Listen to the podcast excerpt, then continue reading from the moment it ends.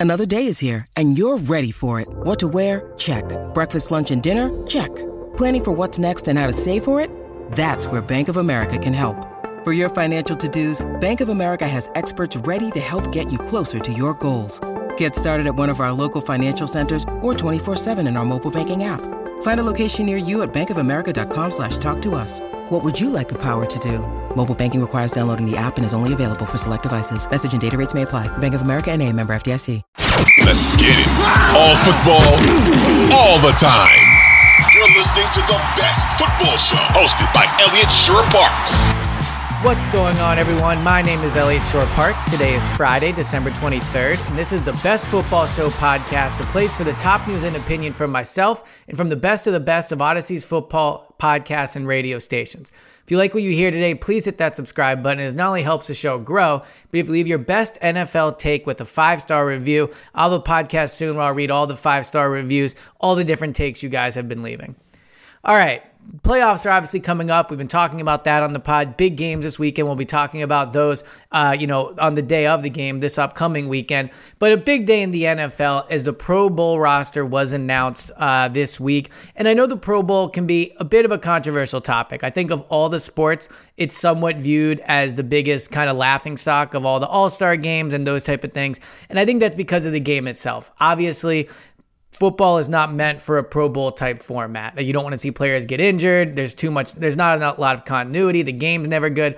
I've always kind of been in the camp of it's still enjoyable to watch. I think sometimes football fans can be a bit annoying with the, oh, it's Thursday night football, such a terrible game as they watch the whole thing. Oh, it's the Pro Bowl, this is such a bad game as they watch the whole thing. We should just all admit that we like watching football. We like seeing these guys take the field and we like the storylines that comes from it. So, ultimately, I like the Pro Bowl. I know it's changing the format this year, but however you feel about the game, whether you think it's a joke, pointless, important, whatever, the Pro Bowl roster does matter. I mean, it's just like the All Star game in other sports. I mean, not to mention contractually, it can mean a lot for these players, but what it mostly means is the best of the best in their league at, at, at, you know in their conference at their position. It's who's been the best this year, and I've always enjoyed the Pro Bowl rosters. I've always enjoyed debating who's going to be on, who's not. And this year certainly was no disappointment. I think they mostly got it right, but as always, there were some players I think should be on, uh, some snubs left off. They happen to mostly be in the NFC. I actually thought the AFC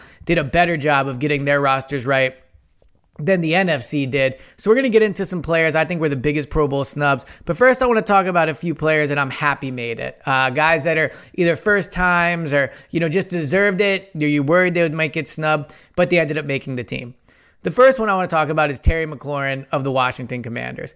I think he's been a criminally underrated receiver since he's come in the NFL. He's had terrible quarterbacking throughout his almost entire career. It's always changing. It's never the guy, let alone the same season. Even within seasons, you know, he can have two, three quarterbacks. He changes quarterbacks almost every year. And all he's done is go out and be one of the best receivers in the NFL. I think if you just put him, if you put him on the Vikings, for instance, I don't know if he put up the numbers that uh, Justin Jefferson does, but I think he plays much better than he does in Washington. If you put him with Patrick Mahomes, I think his numbers would be insane. I think when you look at his combination of route running, hands, physicality, contested catches, all those things. I think Terry McLaurin is one of the best receivers in the NFL, and it was good to see him get recognized as such. I think with the year Washington has have has, has had, obviously with Carson, a quarterback, switching to uh, Taylor Heinicke. I mean, that you know, the, that's not the best quarterbacking play you're going to get if you're a receiver. So I'm happy to see he made it, and I'm ha- I'm happy the league and the fans did the right thing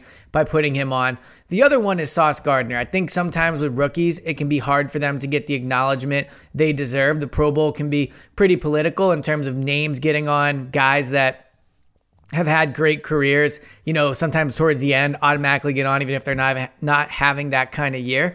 Sauce Gardner has had a lockdown number 1 cornerback type of year. If you look at why the Jets have been good this year, it's not been the offense, it's not been the quarterbacking, it's been the defense and it's been the play of of Sauce Gardner. Sauce Gardner has been huge on that defense. He locks down the number one receiver week after week. So I was happy that he got the recognition he deserved and it wasn't left off. You I mean, I know that again, it can be a political thing. Guys can get on just because of their names, but sometimes that means guys like Sauce Gardner don't get as many Pro Bowl nods as they should. Or when their career is over, they're short two or three because they had to wait until their third or fourth year to get in.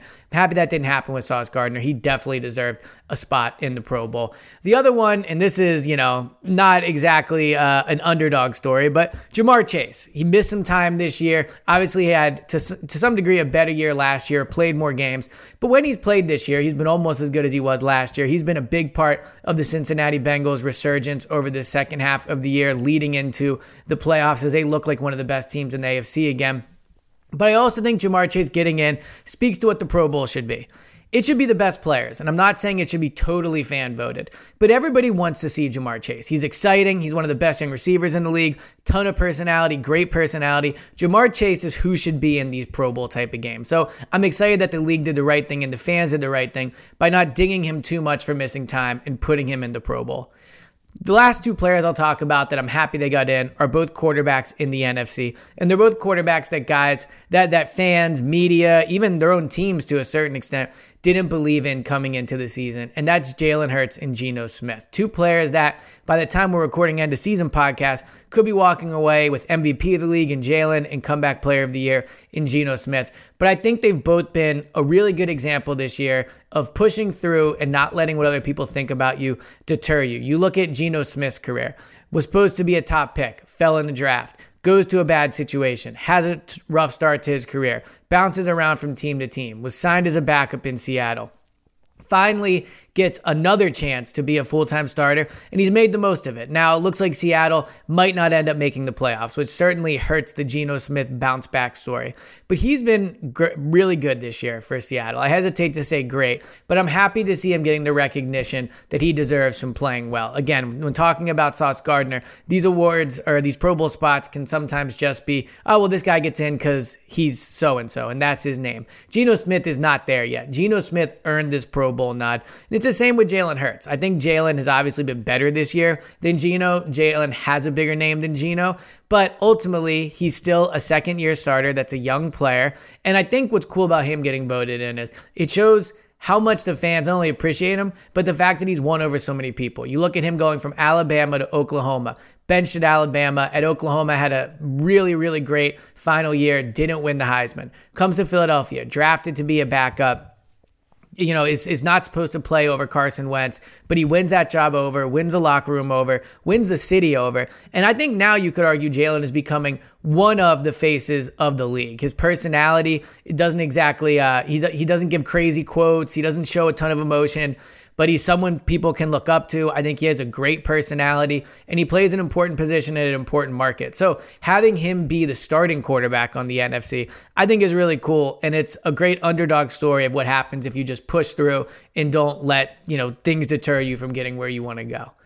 All right, the five players I think were Pro Bowl snubs this year. I'll start with someone that used to be Jalen Hurts' teammate, and that's Tua. Tua has been arguably a top three quarterback all season. Certainly, there's been a lot of great quarterbacking play. So you could debate if he's been top three, but you look at the games he's played and you take away the games where he missed, where he was sidelined with a concussion. He's been one of the best quarterbacks in the league, and the Dolphins have been one of the best teams in the league. And for what it's worth, he was the top vote getter among all NFL players. I understand that the fans shouldn't 100% decide who gets in and who doesn't, because you don't just want them, you know, stuffing the box for some rando that doesn't deserve to get in. But if you're the top vote getter and you're having that type of year at that type of position on a team like the Miami Dolphins, you should be in. Now, Patrick Mahomes, Josh Allen, Joe Burrow, who do you take out? I understand that for Tua, this is the case of a stacked position where it's going to be hard to get in, but he's the top vote getter. The NFL has to fi- figure out a way where if you're going to make this an event that fans want to watch, if you're going to make this event where fans feel they have an impact who's playing, how can you not put the guy who got more votes than anybody else on the team, especially when he's having a great year. Like I said, if it's some rando player that doesn't deserve it, okay, fine. But if you're the top vote getter, you should be in the game. If I had to pick who I would take him out over, it would probably be probably be Burrow just because he did have a slow start to the year. Josh Allen currently has his team at number one. I think Burrow has arguably played better than Allen this year, but I think it would probably be be Allen. Oh no, it would probably be Burrow for me. Like I said, I would take Burrow out and put Tua in. The second snub for me is Christian McCaffrey. San Francisco 49ers obviously traded halfway through the year if you look at all purpose yards among NFC running backs, so all purpose yards just in the running backs and, and the NFC, Christian McCaffrey, 1,575. Saquon Barkley, 1,464 yards. Tony Pollard, 1,279 yards. Miles Sanders, 1,182 yards. Barkley got in, Pollard got in, Sanders got in. McCaffrey has more total yards than all of them and did not get in. I think this is a bit of a case of the fact that he played for an irrelevant team early in the year, got traded, and I actually think he's flown a little bit under the radar in San Francisco. He's been really good for them, and he's fifth this year in NFL in total scrimmage yards. So I think he deserves to get in. I mean, when you look at the guys he got in over, I'm happy Tony Pollard made it. He's been kind of a I don't want to say career backup because he's a big part of that, but you know, clearly he's not Ezekiel Elliott. So it's it's cool that he got in. Saquon coming back from what he's been through. Cool that he got in. Miles Sanders, contract year, you know, playing behind a great line in Philadelphia is taking advantage of it. Happy for him that he got in. But if he if McCaffrey has more total yards than all of them, I don't see how those guys should be in over him, especially when McCaffrey has overcome some things too, and is certainly an exciting player that that fans like. And no, this isn't some nobody that's come out of nowhere. He has a big name. He plays for a big team. He's an exciting player. I'm really surprised that he didn't get in considering his numbers. The other running back I think got snubbed is Austin Ekeler of the uh, of the Chargers, tied for the NFL lead in 14 total touches. I think kind of like Burrow, he got off to a slow start and that ended up hurting him. Now Burrow ended up getting in, but Ekeler has been awesome for the Chargers recently. He's that same dynamic threat he's always been on the ground and in the passing game. Uh, one of the most explosive running backs in the league, one of the most versatile running backs in the league, and again tied for the NFL lead in 14 total touchdowns. So when you're putting up that type of numbers, when you're this versatile, when you're this good, and you're going to be tied for the NFL lead in touchdowns, I think he probably should have got in. Um, another one who, not a huge snub, but I think probably deserved to get in is Jared Goff of the Detroit Lions. And that's not somebody I would have said before the year had any chance of making the Pro Bowl. Uh, but he's had that kind of year. And I would put him in over Kirk Cousins. If you look at the ESPN quarterback rating, he's 10 points better than him. His offense is better than the Vikings offense, even though Kirk Cousins has way more talent on that offense than Jared Goff does, just Justin Jefferson alone. And I know this shouldn't be the deciding factor for the Pro Bowl, but Goff did beat Kirk Cousins last time they played. Three touchdowns, no interceptions. The Lions are playing better than the Vikings are now. And I think actually you could replace Kirk Cousins on that team easier in a way than you could replace Jared Goff. I think Kirk Cousins has more talent around him. Goff, you know, unless and when he was with the Rams, it's funny you would think he's a product of the coaching, he's a product of the system, he's a product of the roster.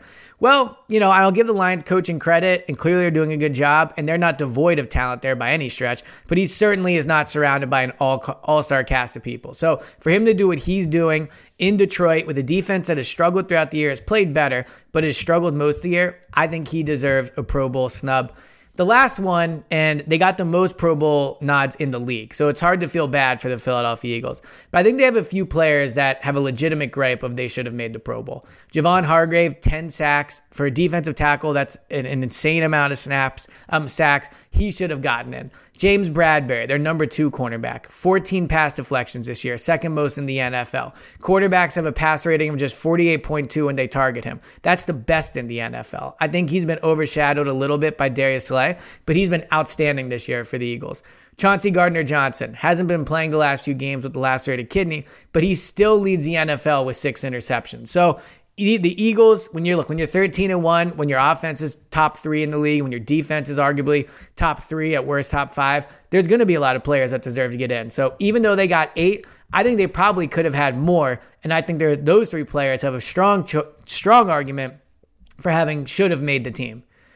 This has been the latest edition of the Best Football Show podcast. Thank you guys so much for tuning in. Please hit that subscribe button and please leave a five star review if you like what you hear. And I'll talk to you guys on Saturday.